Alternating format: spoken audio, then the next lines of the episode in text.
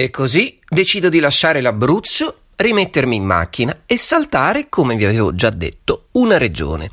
Salterò il Molise, ma non perché il Molise non esiste, perché c'è qualcuno che sull'Oquis ve lo racconterà molto molto meglio di me. Comunque, per arrivare fino in Puglia, a questo punto non posso percorrere tutta la statale.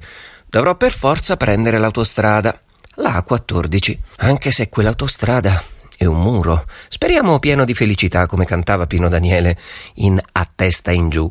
Ok, sono la guida da circa un'ora e mezza e alla fine scopro dove vorrò andare. Sì, a Rodi. No, no, no, non prenderò nessun traghetto, non andrò in Grecia.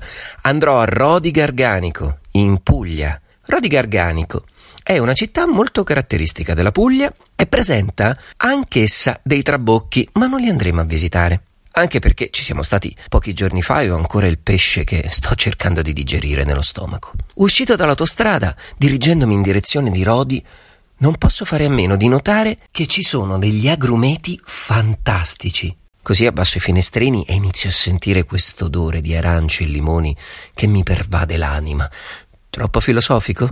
Beh, provate ad andarci, poi vedrete anche voi se non la penserete come me. In ogni caso, non mi fermo nelle campagne. Raggiungo il centro della città, della cittadina più che altro. È un piccolo borgo, molto caratteristico, ricorda anche un po' la Grecia se vogliamo, perché gli edifici sono di quel colore caratteristico delle città di mare, un po' biancheggianti, un po' sporcati dalla salsedine, un po' corrugati. In ogni caso, in questo piccolo centro abitato, che mi dicono una volta solo da pescatori, che si chiama Kepabash nel vernacolo locale, ci sono una quantità di stradine, di archi, piazzette nascoste fantastiche. E questo quartiere, pensate, che si chiama Kepabash, se ci penso meglio, in italiano vuol dire a testa in giù.